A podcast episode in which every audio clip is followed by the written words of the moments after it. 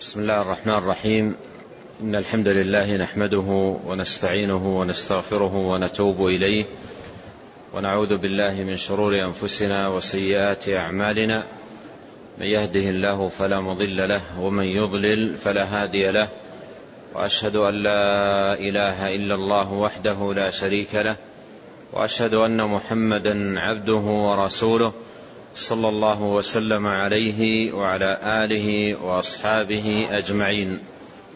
اللهم لا علم لا علم لنا إلا ما علمتنا. اللهم علمنا ما ينفعنا وزدنا علما. نعم. بسم الله الرحمن الرحيم. الحمد لله رب العالمين والصلاة والسلام على عبد الله ورسوله نبينا محمد وعلى آله وصحبه أجمعين. قال شيخ الإسلام الإمام محمد بن عبد الوهاب رحمه الله وغفر له في كتابه أصول الإيمان باب ذكر الملائكة عليهم السلام والإيمان بهم. وروى مالك قال وروى مالك والبخاري ومسلم عن أبي هريرة رضي الله عنه أن رسول الله صلى الله عليه وسلم قال يتعاقبون فيكم ملائكة بالليل وملائكة بالنهار ويجتمعون في صلاة الفجر وصلاة العصر ثم يعرج إليه الذين باتوا فيكم فيسألهم وهو أعلم كيف تركتم عبادي فيقولون تركناهم وهم يصلون وأتيناهم وهم يصلون وفي رواية أن أبا هريرة قال اقرأوا إن شئتم وقرآن الفجر إن قرآن الفجر كان مشهودا. هذا الحديث حديث أبي هريرة رضي الله عنه أورده المصنف رحمه الله في باب ذكر الملائكة والإيمان بهم ذكر الملائكة عليهم السلام والإيمان بهم. لأن في هذا الحديث ذكرا لوظيفة من وظائف الملائكة وعملا من أعمال الملائكة ألا وهو التعاقب على الناس بالليل والنهار. يتعاقبون فيكم ملائكة بالليل وملائكة بالنهار. والتعاقب هو أن يأتي فوج أو جماعة ثم يعقبه فوج آخر فيصعد فوج ويعرج فوج. يتعاقبون فيكم. أن يأتي جماعات عقب جماعات من ملائكة الله عز وجل ويشهدون أعمال العباد. وهؤلاء الملائكة غير الحفظة الذين يكتبون أعمال العباد على الصحيح من أقوال أهل العلم في معنى هذا الحديث. قال يتعاقبون فيكم ملائكة بالليل وملائكة بالنهار. فهؤلاء ملائكة وكل الله عز وجل إليهم التعاقب على العباد ويجتمعون في هاتين الصلاتين صلاة الفجر وصلاة العصر. فمن نزل من الملائكة في صلاة الفجر صعد في صلاة العصر ويحصل لهؤلاء الملائكة المتعاقبين الاجتماع في هاتين الصلاتين. أن يجتمع النازل من الملائكة مع من أراد الصعود والعروج من الملائكة. فيحصل اجتماع لهؤلاء الملائكة في هاتين الصلاتين. صلاة الفجر وصلاة العصر أي أنهم يشهدون الصلاة ويحضرونها ويرون المصلين في صلاتهم.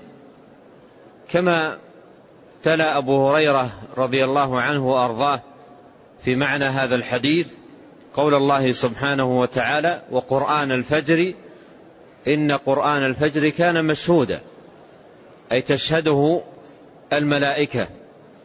وهذا الحديث مما يوضح ويبين معنى الآية. مشهودا أي تشهده الملائكة وتحضره الملائكة. قال يتعاقبون فيكم ملائكة بالليل وملائكة بالنهار. فيجتمعون في صلاة الفجر وصلاة العصر. أي أن هؤلاء الملائكة المتعاقبين المتعاقبين المتعاقبين, المتعاقبين يجتمعون في هاتين الصلاتين. صلاة الفجر وصلاة العصر بحيث أن من أراد منهم العروج يجتمع مع النازل من الملائكة في هاتين الصلاتين العظيمتين صلاة الفجر وصلاة العصر وهما أفضل الصلوات. وهما أفضل الصلوات كما يدل على ذلك أحاديث عديدة ثابتة عن رسول الله صلوات الله وسلامه عليه. قال ثم يعرج الذين باتوا فيكم ثم يعرج الذين باتوا فيكم.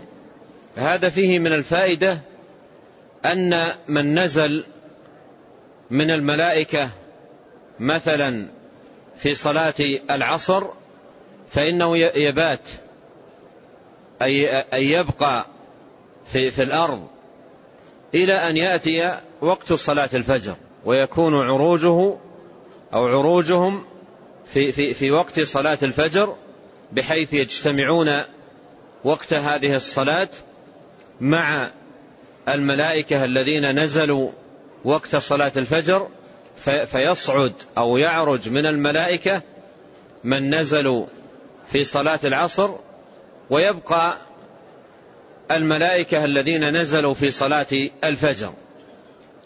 قال فيعرج الذين باتوا فيكم فيسألهم أي الله جل وعلا وهو أعلم أي أعلم بالملائكة وأعلم بالناس وأعلم بكل شيء تبارك وتعالى فإنه عز وجل أحاط بكل شيء علما وأحصى كل شيء عددا ولا تخفى عليه خافية في الأرض ولا في السماء. فيسأل تبارك وتعالى الملائكة يقول لهم جل وعلا كيف تركتم عبادي؟ كيف تركتم عبادي. وهذا فيه إثبات صفة الكلام لله عز وجل على الوجه اللائق بجلاله وكماله وعظمته وأنه تبارك وتعالى يتكلم بما شاء متى شاء سبحانه وتعالى على الوجه اللائق بجلاله سبحانه. قال فيقول كيف تركتم عبادي؟ كيف تركتم عبادي؟ فيقولون تركناهم وهم يصلون وأتيناهم وهم يصلون. يقول الله جل وعلا لهم كيف تركتم عبادي؟ فيقولون تركناهم وهم يصلون وأتيناهم وهم يصلون. أي أن الله سبحانه وتعالى يسألهم عن الحالة التي تركوا عليها عبادة. فيجيبون أنهم تركوهم على حالة صلاة لله جل وعلا. وأتوهم أيضا على حال صلاة لله لأنهم أتوهم في صلاة العصر وعرجوا منهم في صلاة العصر آه، في صلاة الفجر. فأتوهم وهم يصلون وعرجوا أيضا وهم يصلون. وهذا فيه من الدلالة فضل هاتين الصلاتين العظيمتين صلاة الفجر وصلاة العصر. وأن هاتين الصلاتين يحضرها هؤلاء الملائكة المتعاقبون أو بعبارة أدق يجتمع في حضورها هؤلاء الملائكة المتعاقبون ملائكة الليل وملائكة النهار يجتمعون في هاتين الصلاتين صلاة الفجر وصلاة العصر. وهذا مما يعظم رغبة الإنسان في المحافظة على هاتين الصلاتين والعناية بهما. وقد جاء عن النبي صلى الله عليه وسلم في فضل هاتين الصلاتين على وجه الخصوص أحاديث كثيرة عنه صلوات الله وسلامه عليه وأنها من أعظم أسباب الخير في الدنيا والآخرة. قال عليه الصلاة والسلام إنكم سترون ربكم يوم القيامة كما ترون القمر ليلة البدر لا تضامون في رؤيته فإن استطعتم ألا تغلبوا على صلاة قبل طلوع الشمس وصلاة قبل غروبها فافعلوا. صلاة قبل طلوع الشمس أي صلاة الفجر وصلاة قبل غروبها أي صلاة العصر. والأحاديث في بيان شأن هاتين الصلاتين كثيرة جدا ومن ضيع هاتين الصلاتين مع ما فيهما من الأجور العظيم فهو لما هو من فهو لما سواهما من الصلوات أضيع. ومن ضيع الصلاة المكتوبة فهو لما سواها من دين الله تبارك وتعالى. أضيع ومن ضيع الصلاة لا حظ له في الإسلام لأنه لا حظ في الإسلام لمن ضيع الصلاة. نعم. قال وروى الإمام أحمد وأحمد ومسلم حديث ما اجتمع قوم في بيت من بيوت الله يتلون كتاب الله ويتدارسونه بينهم إلا نزلت عليهم السكينة وغشيتهم الرحمة وحفتهم الملائكة وذكرهم الله في من عنده ومن بطأ به عمله لم يسرع به نسبه. ثم ثم أورد رحمه الله تعالى هذا الحديث وهو في مسند الإمام أحمد وصحيح مسلم من حديث أبي هريرة رضي الله عنه عن النبي صلى الله عليه وسلم أنه قال ما اجتمع قوم في بيت من بيوت الله. ما اجتمع قوم في بيت من بيوت الله يتلون كتاب الله ويتذاكرونه بينهم. فذكر عليه الصلاة والسلام الاجتماع في بيت من بيوت الله وبيوت الله عز وجل هي المساجد التي أذن الله تبارك وتعالى برفعها لإقامة ذكره جل وعلا فيها في بيوت أذن الله أن ترفع ويذكر فيها اسمه يسبح لها له فيها بالغدو والآصال رجال لا تلهيهم تجارة ولا بيع عن ذكر الله وإقام الصلاة. وانتبه هنا لقول رب العالمين تبارك وتعالى رجال. انتبه لهذا لقوله جل وعلا رجال.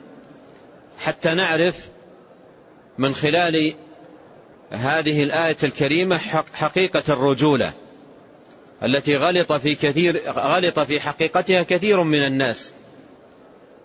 بل أصبح معنى الرجولة عند بعضهم هي التعدي والظلم والكبر والتعالي على الناس إلى غير ذلك من المعاني التي جاء تحريمها في الشرع. بينما حقيقة الرجولة الذل لله تبارك وتعالى ولزوم طاعته والقيام بعبادته. قال جل وعلا رجال لا تلهيهم تجارة.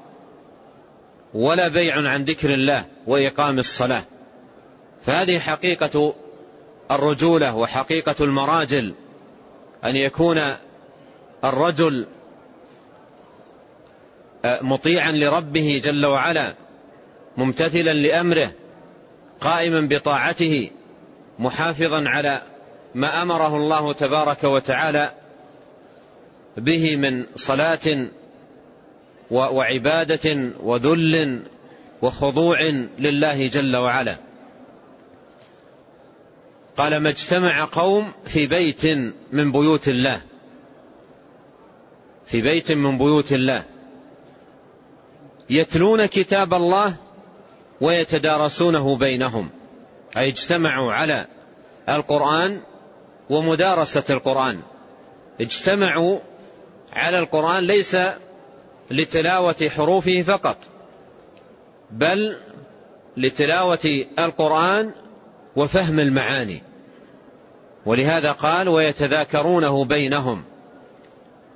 والتذاكر المراد به فهم المعاني وتدبر القرآن وتدبر القرآن الكريم. كما قال الله تبارك وتعالى كتاب أنزلناه إليك مبارك ليدبروا آياته. وقال جل وعلا أفلا يتدبرون القرآن؟ ولو كان من عند غير الله لوجدوا فيه اختلافا كثيرا. وقال جل وعلا أفلا يتدبرون القرآن؟ أم على قلوب أقفالها؟ وقال جل وعلا أفلم يدبروا القول؟ فاجتمعوا لتلاوة القرآن لتلاوة القرآن أي تلاوة آيات القرآن وكلام الله عز وجل وتذاكر القرآن بينهم بفهم معانيه ومعرفة دلالاته والتدبر في آياته. قال يتلون كتاب الله ويتدارسونه بينهم إلا نزلت عليهم السكينة. إلا نزلت عليهم السكينة. نزلت عليهم أي من الله جل وعلا. والسكينة طمأنينة القلب وسكون النفس وراحة الإنسان. وقد قال الله تبارك وتعالى الذين آمنوا وتطمئن قلوبهم بذكر الله ألا بذكر الله تطمئن القلوب؟ فيحصل لهم في مجالس الذكر ومجالس تلاوة القرآن وتدارس القرآن وفهم معانيه سكينة أي يحصل لهم من هذه المجالس ما تسكن به قلوبهم وتطمئن نفوسهم ويحصل به راحتهم قال إلا نزلت عليهم السكينة وغشيتهم الرحمة أي عمتهم وغطتهم وشملتهم رحمة الله تبارك وتعالى. فتكون رحمة الله تبارك وتعالى شاملة لهم. فهم القوم لا يشقى بهم جليسهم كما جاء ذلكم عن نبينا صلوات الله وسلامه عليه. قال وحفتهم الملائكة وهذا الأمر الثالث الذي يفوزون به ويظفرون به. قال وحفتهم الملائكة أي أن الملائكة تحف المجتمعين في بيوت الله تبارك وتعالى. تحفهم أي تحيط بهم. وكما يأتي في الحديث اللاحق تغطيهم بأجنحتها رضا بما يصنعون تحفهم الملائكة. وهذا فيه أن الملائكة يحبون مجالس العلم ومجالس الذكر التي يتعلم فيها القرآن ويتفقه الناس فيها في الأحكام أحكام شرع الله تبارك وتعالى. فالملائكة تحب هذه المجالس بل تطلب هذه المجالس وإذا وجدوها حفوا أهلها والمجتمعين فيها. قد جاء عن النبي صلى الله عليه وسلم أنه قال إن لله ملائكة فضلا, فضلا يلتمسون مجالس الذكر أي يطلبونها ويبحثون عنها. قال وحفتهم الملائكة وذكرهم الله في من عنده. وذكرهم الله في من عنده. وهذه فضيلة رابعة يفوز بها المجتمعون لمدارسة القرآن ومذاكرة القرآن في بيوت الله جل وعلا. قال وذكرهم الله في من عنده. أي أن الله عز وجل يذكرهم عنده أي في الملأ الأعلى الكرام الأطهار البررة يذكرهم أي بالثناء عليهم يثني عليهم رب العالمين جل وعلا في الملأ الأعلى. وهذه فضيلة عظيمة للاجتماع في بيوت الله تبارك وتعالى لتلاوة كلامه ومدارسة معاني القرآن الكريم ومعرفة دلالاته. ونظير هذا الذي هو ذكر الله جل وعلا للمجتمعين في بيوت الله عز وجل لتلاوة القرآن ومذاكرة الدين. ما جاء في صحيح مسلم من حديث معاوية بن أبي سفيان رضي الله عنهما عن النبي صلى الله عليه وسلم يقول معاوية كنا مجتمعين في المسجد حلقة نتذاكر فخرج علينا رسول الله صلى الله عليه وسلم وقال ما أجلسكم؟ أي لأي شيء جلستم في المسجد؟ ولأي شيء تحلقتم واجتمعتم؟ قال قلنا جلسنا نذكر الإسلام وما من الله علينا به. فهم جلسوا في المسجد يتذاكرون الإسلام ويتفقهون في أحكامه ويذكرون منة الله تبارك وتعالى عليهم بهذا الدين وهدايته تبارك وتعالى لهم لدخوله. فقال عليه الصلاة والسلام آه الله ما أجلسكم إلا ذلك يستحلفهم بالله. آه الله ما أجلسكم إلا ذلك؟ يعني ما جلستم إلا لهذا الغرض؟ ليس لكم غرض آخر؟ هذا هو هدفكم وهذا هو مقصدكم؟ آه الله ما أجلسكم إلا ذلك؟ قال قلنا والله ما أجلسنا إلا ذلك. قلنا والله ما أجلسنا إلا ذلك. قال عليه الصلاة والسلام أما والله إني لم أستحلفكم تهمة لكم ولكن أتاني جبريل آنفا فأخبرني أن الله يباهي بكم ملائكته. رواه مسلم في صحيحه. أتاني جبريل آنفا فأخبرني أن الله يباهي بكم ملائكته. قال أما والله إني لم أستحلفكم تهمة لكم أي لم أطلب منكم الحلف لأني أتهمكم. وإنما طلبت منكم الحلف لأن الأمر عظيم للغاية. أتاني جبريل قبل قليل وأخبرني أن الله سبحانه وتعالى يباهي بكم ملائكته. وهنا ينبغي أن تلاحظ أمرا. ألا وهو أن الله سبحانه وتعالى غني عن العباد وغني عن اجتماعهم في المساجد وغني عن صلاتهم وغني عن حرصهم على العلم وطلبهم له. وغني عن خضوعهم وسجودهم وركوعهم وعن جميع عباداتهم وطاعاتهم. وقد قال جل وعلا في الحديث القدسي يا عبادي إنكم لن تبلغوا نفعي فتنفعوني ولن تبلغوا ضري فتضروني. فهو سبحانه وتعالى لا تنفعه طاعة الطائعين ولا تضره معصية العاصين. لا تنفعه طاعة الطائعين ولو اجتمع عليها جميع الناس من أولهم إلى آخرهم. ولا ولا يضره معصية العاصين ولو اجتمع على المعصية جميع الناس من أولهم إلى آخرهم.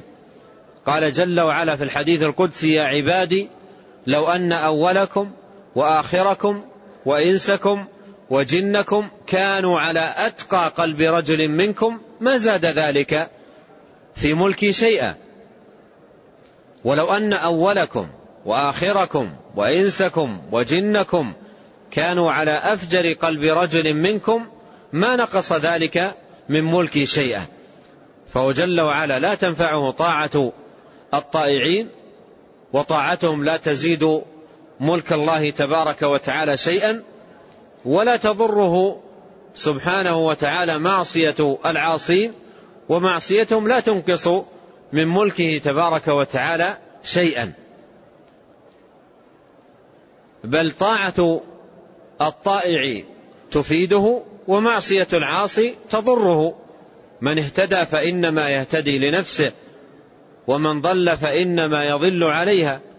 ولا تزر وازرة وزر أخرى. فالذي يطيع هو الذي ينتفع من الطاعة والذي يعصي هو الذي يتضرر من المعصية.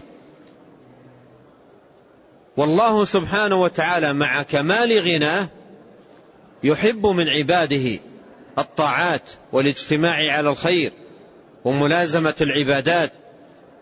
يحب أهل الذكر ومجالس الذكر والاجتماع على طاعته جل وعلا في بيوته. وتلاوة كلامه جل وعلا وتذاكر معانيه والتفقه في الدين. يحب التوابين ويحب المتطهرين. يحب الطائعين. يفرح تبارك وتعالى مع كمال غناه بتوبة التائبين. بل قال عليه الصلاة والسلام لله أشد فرحا بتوبة عبده إذا تاب من أحدكم أظل راحلته بفلات وعليها طعامه وشرابه حتى إذا أيس منها أوى إلى ظل شجرة ونام تحت ظل شجرة ينتظر الموت. بينه هو كذلك إذا بخطام راحلته فأخذ بخطام راحلته وقال من شدة الفرح اللهم أنت ربي وأنا عبدك أخطأ من شدة الفرح. فيقول عليه الصلاة والسلام لله أشد فرحا بتوبة عبده إذا تاب من هذا الرجل من فرح هذا الرجل براحلته. مع أنه سبحانه وتعالى غني عن توبة التائبين وعن طاعة المطيعين وصلاة المصلين وتعلم المتعلمين. غني عن ذلك تبارك وتعالى كله. ولكن هذا يبين لنا كمال فضله وعظيم منه سبحانه وتعالى على عباده أهل الطاعة وأهل الاجتماع على الخير وأهل الحرص على الفقه في دين الله تبارك وتعالى وأنهم يفوزون بهذه الخيرات العظيمة والأفضال الكريمة التي يمن عليهم بها رب العالمين تبارك وتعالى. نعم. وفي المسند والسنن حديث إن الملائكة إن الملائكة لتضع أجنحتها لطالب العلم رضا بما يصنع والأحاديث في ذكرهم عليهم السلام كثيرة جدا. وقوله صلى الله عليه وسلم في الحديث المتقدم ومن بطأ به عمله لم يسرع به نسبه. ومن بطأ به عمله أي كان عمله قاصرا ضعيفا أو مفرطا ومضيعا بطأ به عمله عن بلوغ عالي الدرجات. أي قصر به عمله لضعف العمل أو قلته أو, أو نقصه وتفريط صاحبه. من بطأ به عمله أي عن بلوغ الكمالات والوصول إلى رفيع الرتب لم يسرع به نسبه لم يسرع به نسبه أي من كان عمله ضعيفا ناقصا بطأ به عن بلوغ الرتب العالية لا يسرع به نسبه فيجعله يبلغها. كما قال الله سبحانه وتعالى فإذا نفخ في الصور فلا أنساب بينهم يومئذ ولا يتساءلون فمن ثقلت موازينه فأولئك هم المفلحون. ثقلت أي بالأعمال. فالذي يبطأ به عمله لأنه فرط في العمل وقصر في العمل لا يرفعه نسبه. لا يرفعه نسبه. ولهذا يتمايز الناس ويتفاضلون عند الله تبارك وتعالى بالتقوى كما قال جل وعلا يا أيها الناس إنا خلقناكم من ذكر وأنثى وجعلناكم شعوبا وقبائل لتعارفوا إن أكرمكم عند الله أتقاكم إن أكرمكم عند الله أتقاكم. وفي الحديث يقول عليه الصلاة والسلام ألا لا فضل لعربي على عجمي ولا عجمي على عربي إلا بالتقوى. أبوكم آدم وكلكم من تراب. لا فضل لعربي على عجمي ولا لعجمي على عربي إلا بالتقوى أي إلا بتقوى الله تبارك وتعالى. أي ملازمة تقواه وتقوى الله عز وجل عمل بطاعة الله على نور من الله رجاء ثواب الله وترك لمعصية الله. على نور من الله خيفة عذاب الله. فالذي يبطئ به نسبه عن بلوغ الدرجات العالية والمنازل الرفيعة ليس نسبه الذي يسرع به. ليس نسبه الذي يسرع به. وهذا فيه أهمية العمل ومكانة العمل والمحافظة على عبادة الله تبارك وتعالى. والأنبياء وغيرهم لا يغنون عن أحد شيئا لا عن قرابتهم ولا عن غيرهم. النبي صلى الله عليه وسلم ماذا قال لفاطمة رضي الله عنها؟ قال يا فاطمة بنت محمد ونص لم يكتفي بقوله يا فاطمة بل نص على بنوتها له. قال يا فاطمة بنت محمد سليني من مالي ما شئت. لا أغني عنك من الله شيئا. لا أغني عنك من الله شيئا. وفي القرآن الكريم قال الله سبحانه وتعالى ضرب الله مثلا للذين كفروا امرأة نوح وامرأة لوط كانتا تحت عبدين من عبادنا صالحين فخانتاهما والخيانة هنا خيانة الكفر وليست خيانة الفاحشة والزنا لأنه ما زنت امرأة نبي قط فخانتاهما فلم يغنيا عنهما من الله شيئا وقيل ادخل النار مع الداخلين. جاء في الحديث الصحيح في صحيح البخاري وغيره عن نبينا عليه الصلاة والسلام قال يلقى إبراهيم أباه آزر يوم القيامة. فيقول إبراهيم لأبيه ألم أقل لك لا تعصني؟ ألم أقل لك لا تعصني؟ فيقول إبراهيم فيقول آزر الآن لا أعصيك. فيقول الآن لا أعصيك. فيقول, فيقول إبراهيم عليه السلام يا رب ألم تعدني ألا تخزني يوم يبعثون؟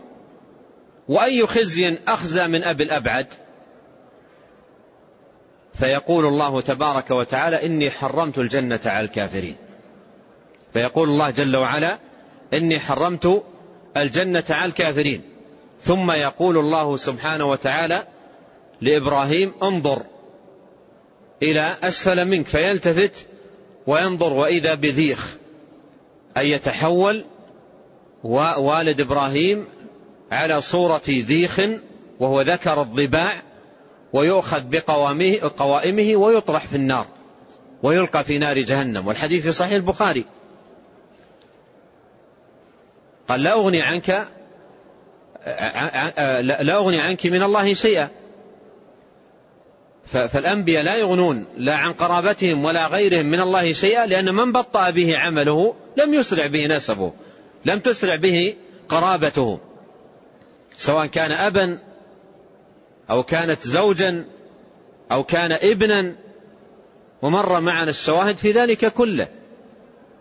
الأنبياء لا يغنون من الله شيئا.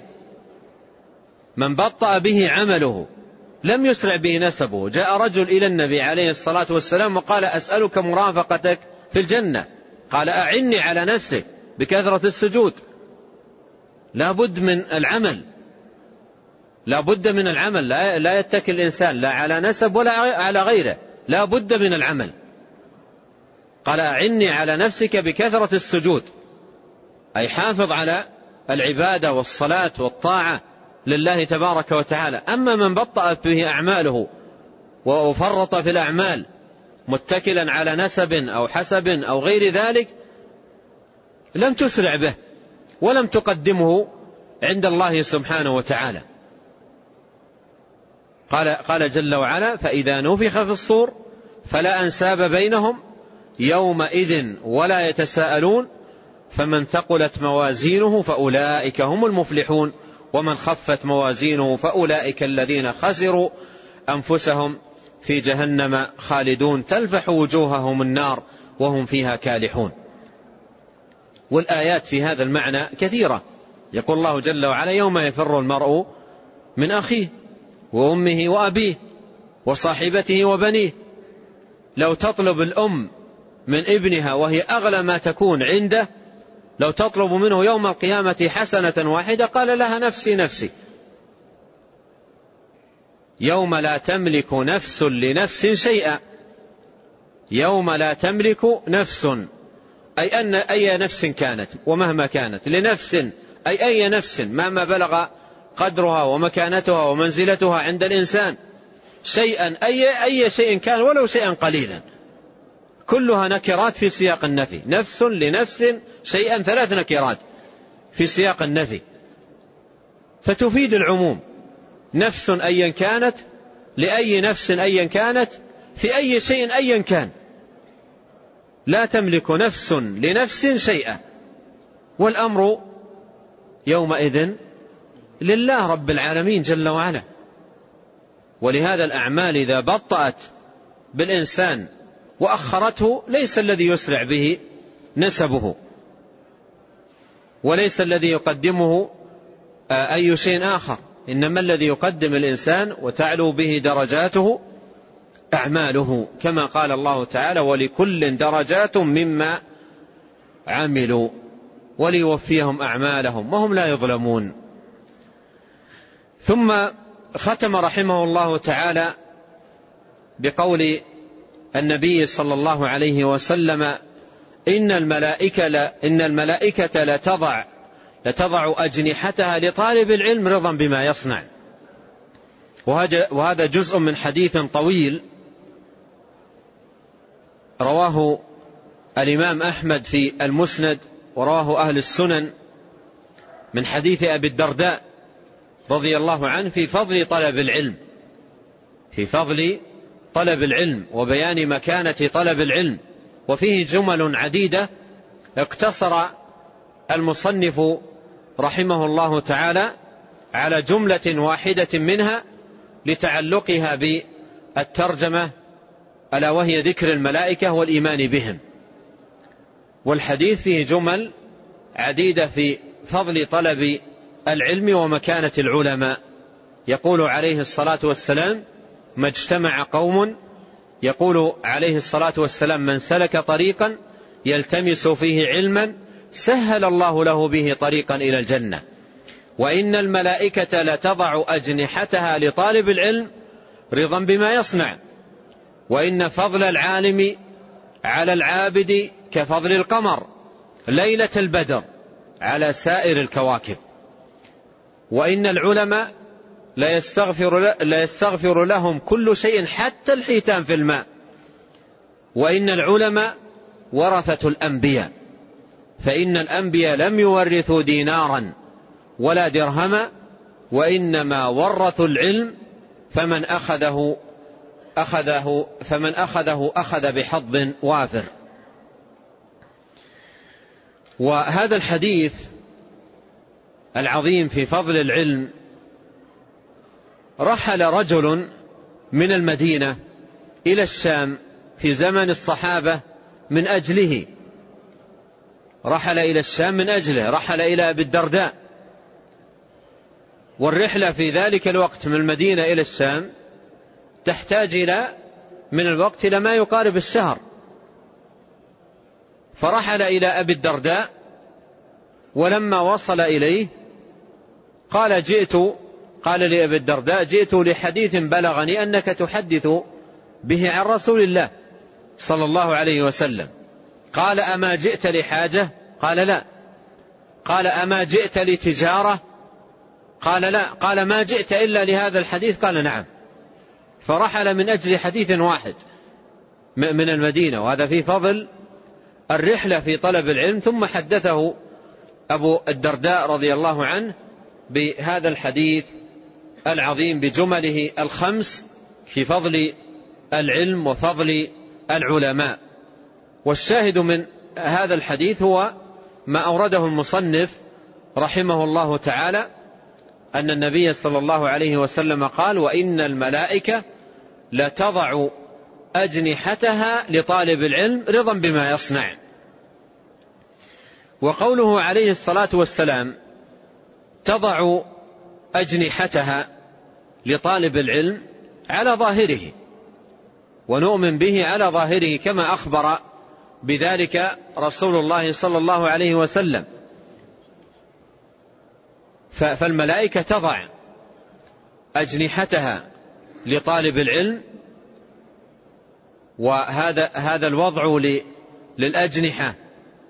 هو من الملائكة رضا بما يصنعه طالب العلم أي رضا بصنيعه في سلوكه طريق العلم وسيره في دروب العلم تضع أجنحتها رضا بما يصنع تضعها لطالب العلم رضا بما يصنع. وهذا فيه فضل طلب العلم والسير في في في دروبه والجد والاجتهاد فيه ففيه فضائل عظيمة منها أن الملائكة تضع أجنحتها لطالب العلم.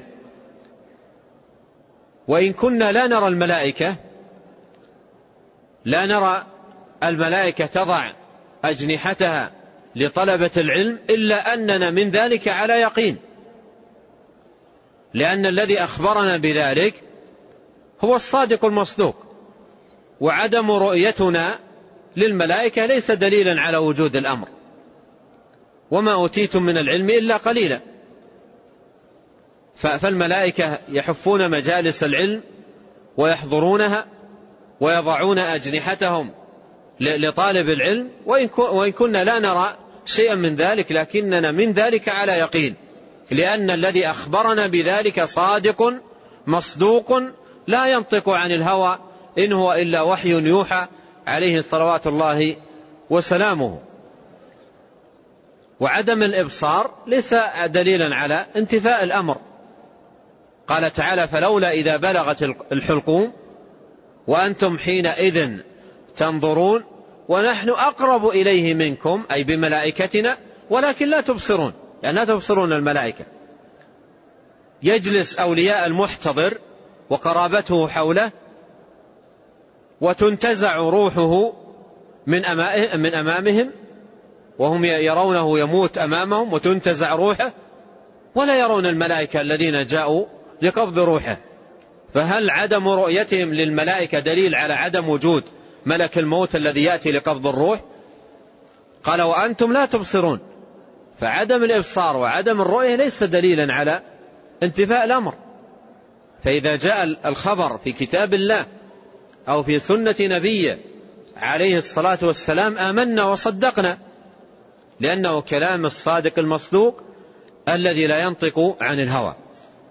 ومثل هذه الأحاديث يستفيد منها طالب العلم أنها تزيد في رغبته في الطلب وتقلل من وحشته ومن تثبطه في طلب العلم لأنه يأنس ويفرح ويحس ب ب بهذا الفضل العظيم. الذي ذكره النبي عليه الصلاة والسلام فيأنس بذلك وأن الملائكة تضع أجنحتها لطالب العلم رضا بما يصنع. لماذا ذكر النبي عليه الصلاة والسلام لنا ذلك؟ لماذا قال لنا وإن الملائكة لتضع أجنحتها لطالب العلم رضا بما يصنع؟ هل, هل ذكر لنا ذلك مجرد معلومة نعرفها؟ هل, هل لأجل ذلك ذكر لنا هذا الحديث؟ عليه الصلاة والسلام أم ذكره لنا لنزيد رغبة في طلب العلم؟ فهذا مما يزيد في الرغبة. مما يزيد في الرغبة والحرص في طلب العلم أن يعرف أمورا عديدة منها أن الملائكة تضع أجنحتها لطالب العلم رضا بما يصنع. فهذه المعرفة إضافة إلى أمور كثيرة جاءت في السنة كلها تبعث الإنسان وتحرك في قلبه الحرص والرغبة في طلب العلم وتحصيل العلم. فهذا من الأمور العظيمة التي ذكرها النبي صلى الله عليه وسلم. ويجب على كل إنسان أن يحذر غاية الحذر من رد ذلك أو عدم التصديق به. وليحذر أيضا أشد الحذر من السخرية بذلك والتهكم به. لأن بعض الناس ممن لا دين عندهم ولا تعظيم عندهم لكلام الرسول الكريم الصادق المصدوق عليه الصلاة والسلام ربما سخروا من هذه الأشياء بحجة أنهم لا يرون ولا ولا يشاهدون شيئا من ذلك فربما سخروا من ذلك وربما تهكموا بذلك. وقد ذكر الحافظ بن رجب رحمه الله تعالى في كتاب له عظيم أفرده في شرح حديث أبي الدرداء وهو مطبوع وهو من أنفس الكتب في بيان فضل العلم وفضل طلب العلم. شرح فيه آآ آآ ابن رجب رحمه الله حديث أبي الدرداء المتقدم. وعند شرحه لهذه الجملة من الحديث أورد قصة لأحد الملاحدة. قال إن أحد الملاحدة مر ببعض طلبة العلم ويستهزئ بهذا بهذا الحديث. سمع بهذا الحديث فأخذ يستهزئ ويتهكم ويقول أروني الملائكة. ثم إنه صنع لنفسه من شدة السخرية والتهكم صنع, صنع لنفسه حذاء وضع فيه مسامير في الحذاء. وجاء بهذا الحذاء الذي فيه المسامير وأخذ يمشي بجوار طلبة العلم. ويقول لهم أنا أطأ أجنحة الملائكة بهذا الحذاء. قال فتسمرت قدماه يبست قدماه في مكانه. شل الله تبارك وتعالى قدميه. وهذه عقوبة معجلة. هذه عقوبة معجلة للساخرين والمتهكمين بسنة النبي صلى الله عليه وسلم وما عند الله من العقاب أشد وأبقى. ومثل هذا ما ذكره النووي رحمه الله في قصة ساخر آخر ومستهزئ آخر لما سمع حديث النبي عليه الصلاة والسلام الذي قال فيه صلى الله عليه وسلم إذا قام أحدكم من فراشه فليغسل يده ثلاثا فإن أحدكم لا يدري أين باتت يده. لا يدري أين باتت يده.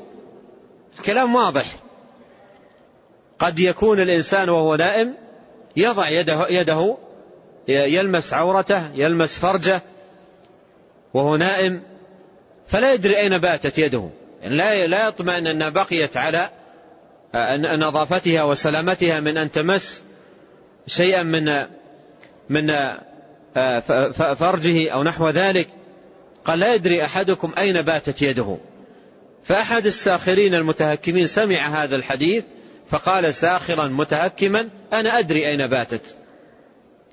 النبي صلى الله عليه وسلم يقول فإن أحدكم لا يدري أين باتت يده قال أنا أدري أين باتت. باتت معه في فراشه. يقول ذلك ساخرا ومتهكما فنام ليلة وقام وإذا بيده في دبره. قام وإذا يده في دبره يعني دخلت يده في دبره. وهذه من العقوبات المعجلة. وإذا سلم الإنسان من العقوبة المعجلة ولم يتب إلى الله تبارك وتعالى لم يسلم يوم القيامة من العقاب المؤجل وعقاب الله أشد وأبقى يوم القيامة. ولهذا يجب على الإنسان أن يكون للسنة في قلبه حرمة. وتعظيم. يعظم كلام الله ويعظم كلام الرسول عليه الصلاة والسلام ويحترمه ويعرف مكانته ويتلقاه بالقبول ويعظم كلام الله عز وجل ويعرف للسنة عظمتها وقدرها ومكانتها. ويتلقى أحاديث النبي صلوات الله وسلامه عليه بالقبول.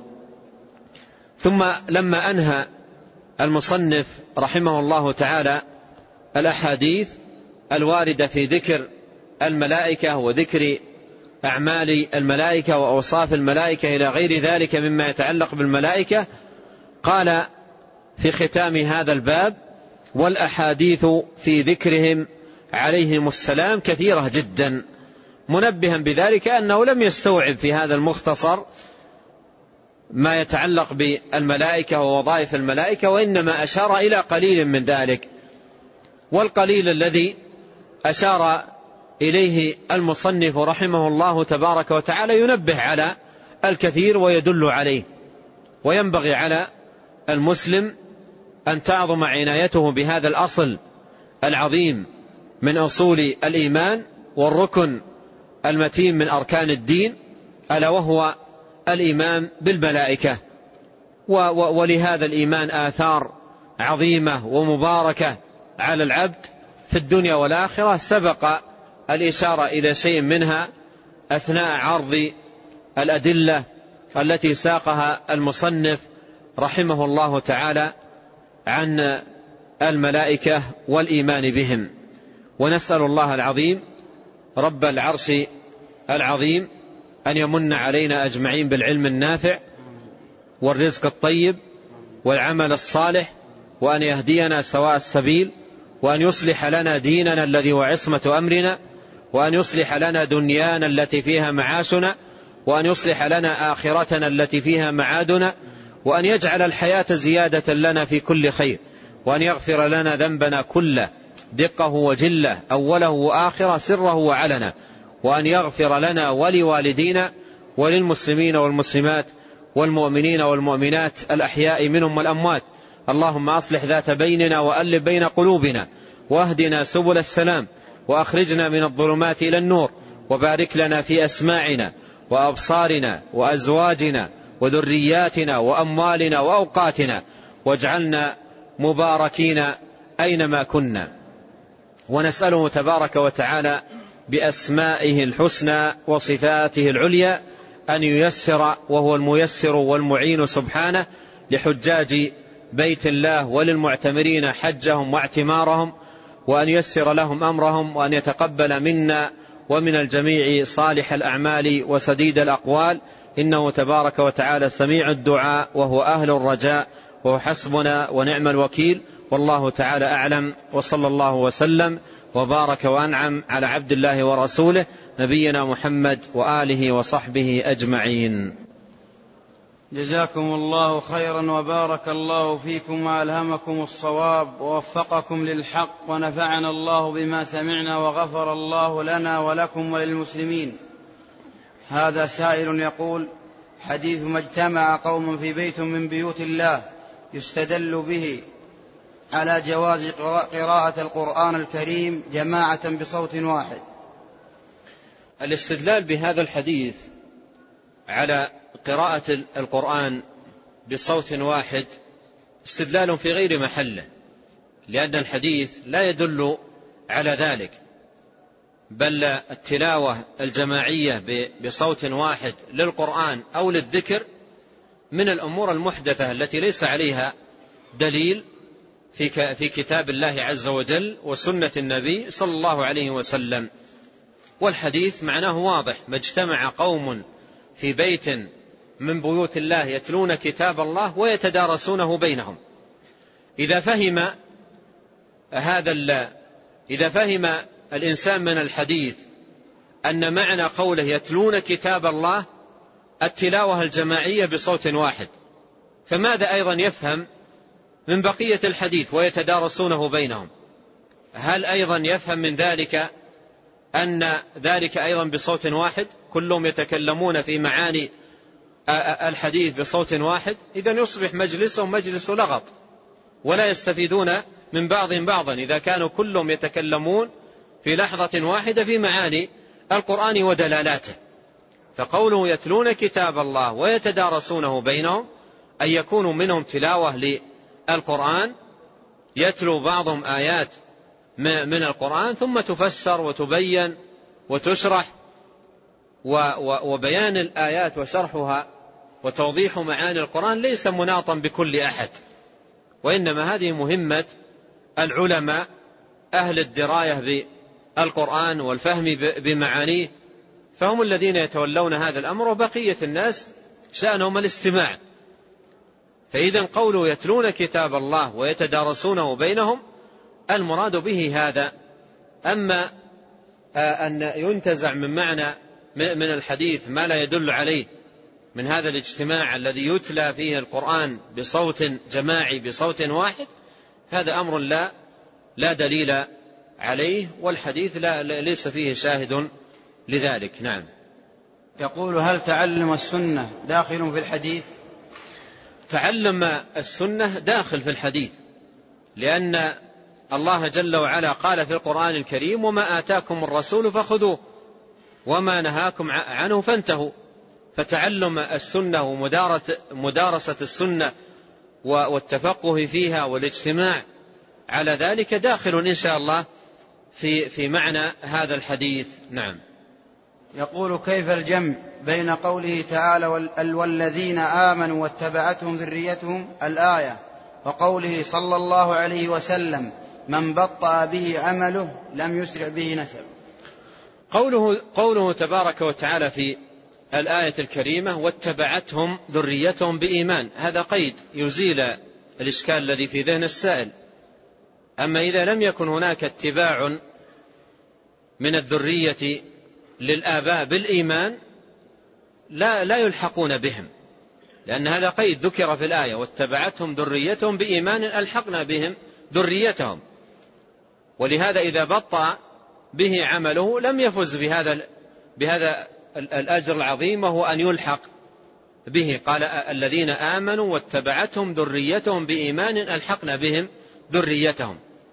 أما إذا كان أحد الذرية بطأ به عمله وبطأ به إيمانه فكان مفرطا معرضا مضيعا. لا يفوز بذلك. نعم. يقول السائل أوصاني صديقي عند زيارة قبر النبي صلى الله عليه وسلم أن أسلم له عليه أي على الرسول. هل يجوز ذلك؟ هذا يكثر آه، تكليف آه، آه، الحجاج والمعتمرين به. يكثر تكليفهم بذلك. إذا أرادوا الرحلة إلى الحج والزيارة لمسجد النبي عليه الصلاة والسلام يقول لهم قرابتهم وأصحابهم ورفقائهم يقول لهم بلغوا سلامنا للرسول الكريم عليه الصلاة والسلام. وسبب وجود ذلك من عدد كبير من الناس هو الجهل بحديث عظيم ثابت عن رسول الله صلى الله عليه وسلم قال فيه عليه الصلاة والسلام إن لله ملائكة سياحين يبلغونني عن أمة السلام. إن لله ملائكة سياحين يعني في الأرض وفي أرجاء المعمورة يبلغونني عن أمة السلام.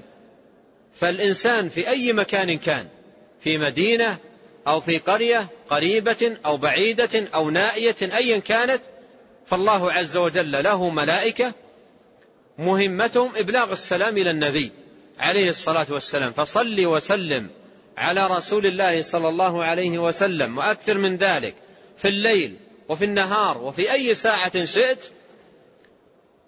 و واعلم أن لله ملائكة سياحين في الأرض يبلغونه عليه الصلاة والسلام عن أمته السلام. لا تنتظر أن يكون هناك مسافر للمدينة وتحمله. وإذا انتظرت مسافرا للمدينة تحمله وحملته السلام قد ينسى. وقد أيضا لا ينسى ولكن لا يبالي ولا يهتم. وقد يحمل بحمالة لا يطيقها كما يشتكي بعض الزوار من ذلك. يحمل بحمالة لا يطيقها. كل ما مشى في في في حيه وفي داره وفي منطقته كل ما رآه إنسان قال بلغ الرسول صلى الله عليه وسلم السلام إن شاء الله. بلغ الرسول الثاني إن شاء الله. الثالث الرابع مئة مئتين ثلاثمائة أربعمائة وين يضبطهم هؤلاء؟ كيف يضبط هؤلاء؟ وبعضهم من شدة حرصه على العناية إذا قالوا له بلغ كتب اسم من طلب منه حتى يضبط الأسماء. فيأتي بقائمة فيها مئتين اسم ثلاثمائة اسم حتى يضبط الأسماء الذين طلبوا منه أن يبلغوا أن يبلغ السلام. وفي الطريق ربما ضاعت الحقيبة وضاعت الأوراق. ربما ضاعت الحقيقة الحقيبة وضاعت الأوراق وضاعت الأسماء. فلماذا هذه الأمور التي ليس عليها دليل؟ وننسى قول النبي عليه الصلاة والسلام إن لله ملائكة سياحين يبلغونني عن أمة السلام. فالمسلم أينما كان مهما كان بلده بعيد في الدنيا أو قريب مثل ما قال بعض الصحابة ما أنت ومن بالأندلس إلا سواء. أينما كنت صل وسلم على رسول الله صلى الله عليه وسلم والملائكة تبلغ عن النبي صلى الله عليه وسلم السلام. ولا ينبغي أن يحمل الحجاج والزوار مثل هذا الأمر الذي لا دليل على عليه في السنة ولا في هدي الصحابة رضي الله عنهم. ومن طلب منه ذلك ينبغي أن يذكر لمن طلب منه هذا الحديث العظيم ويوصيهم بالإكثار من الصلاة والسلام على رسول الله صلى الله عليه وسلم. وقد قال الله تعالى إن الله وملائكته يصلون على النبي يا أيها الذين آمنوا صلوا عليه وسلموا تسليما. وجاء عنه صلى الله عليه وسلم الحث من الإكثار من الصلاة والسلام عليه في ليلة الجمعة ويومها. ولهذا الشافعي رحمه الله تعالى يقول أحب الإكثار من الصلاة والسلام على رسول الله صلى الله عليه وسلم في كل وقت وحين إلا أنه في ليلة الجمعة ويومها أحب إلي إلا أنه في ليلة الجمعة ويومها أحب إلي أي للحديث الذي ثبت عن النبي عليه الصلاة والسلام وليكن مسك الختام الصلاة والسلام على الرسول عليه الصلاة والسلام. اللهم صل على محمد وعلى آل محمد كما صليت على إبراهيم وعلى آل إبراهيم إنك حميد مجيد وبارك على محمد وعلى آل محمد. كما باركت على إبراهيم وعلى آل إبراهيم إنك حميد مجيد.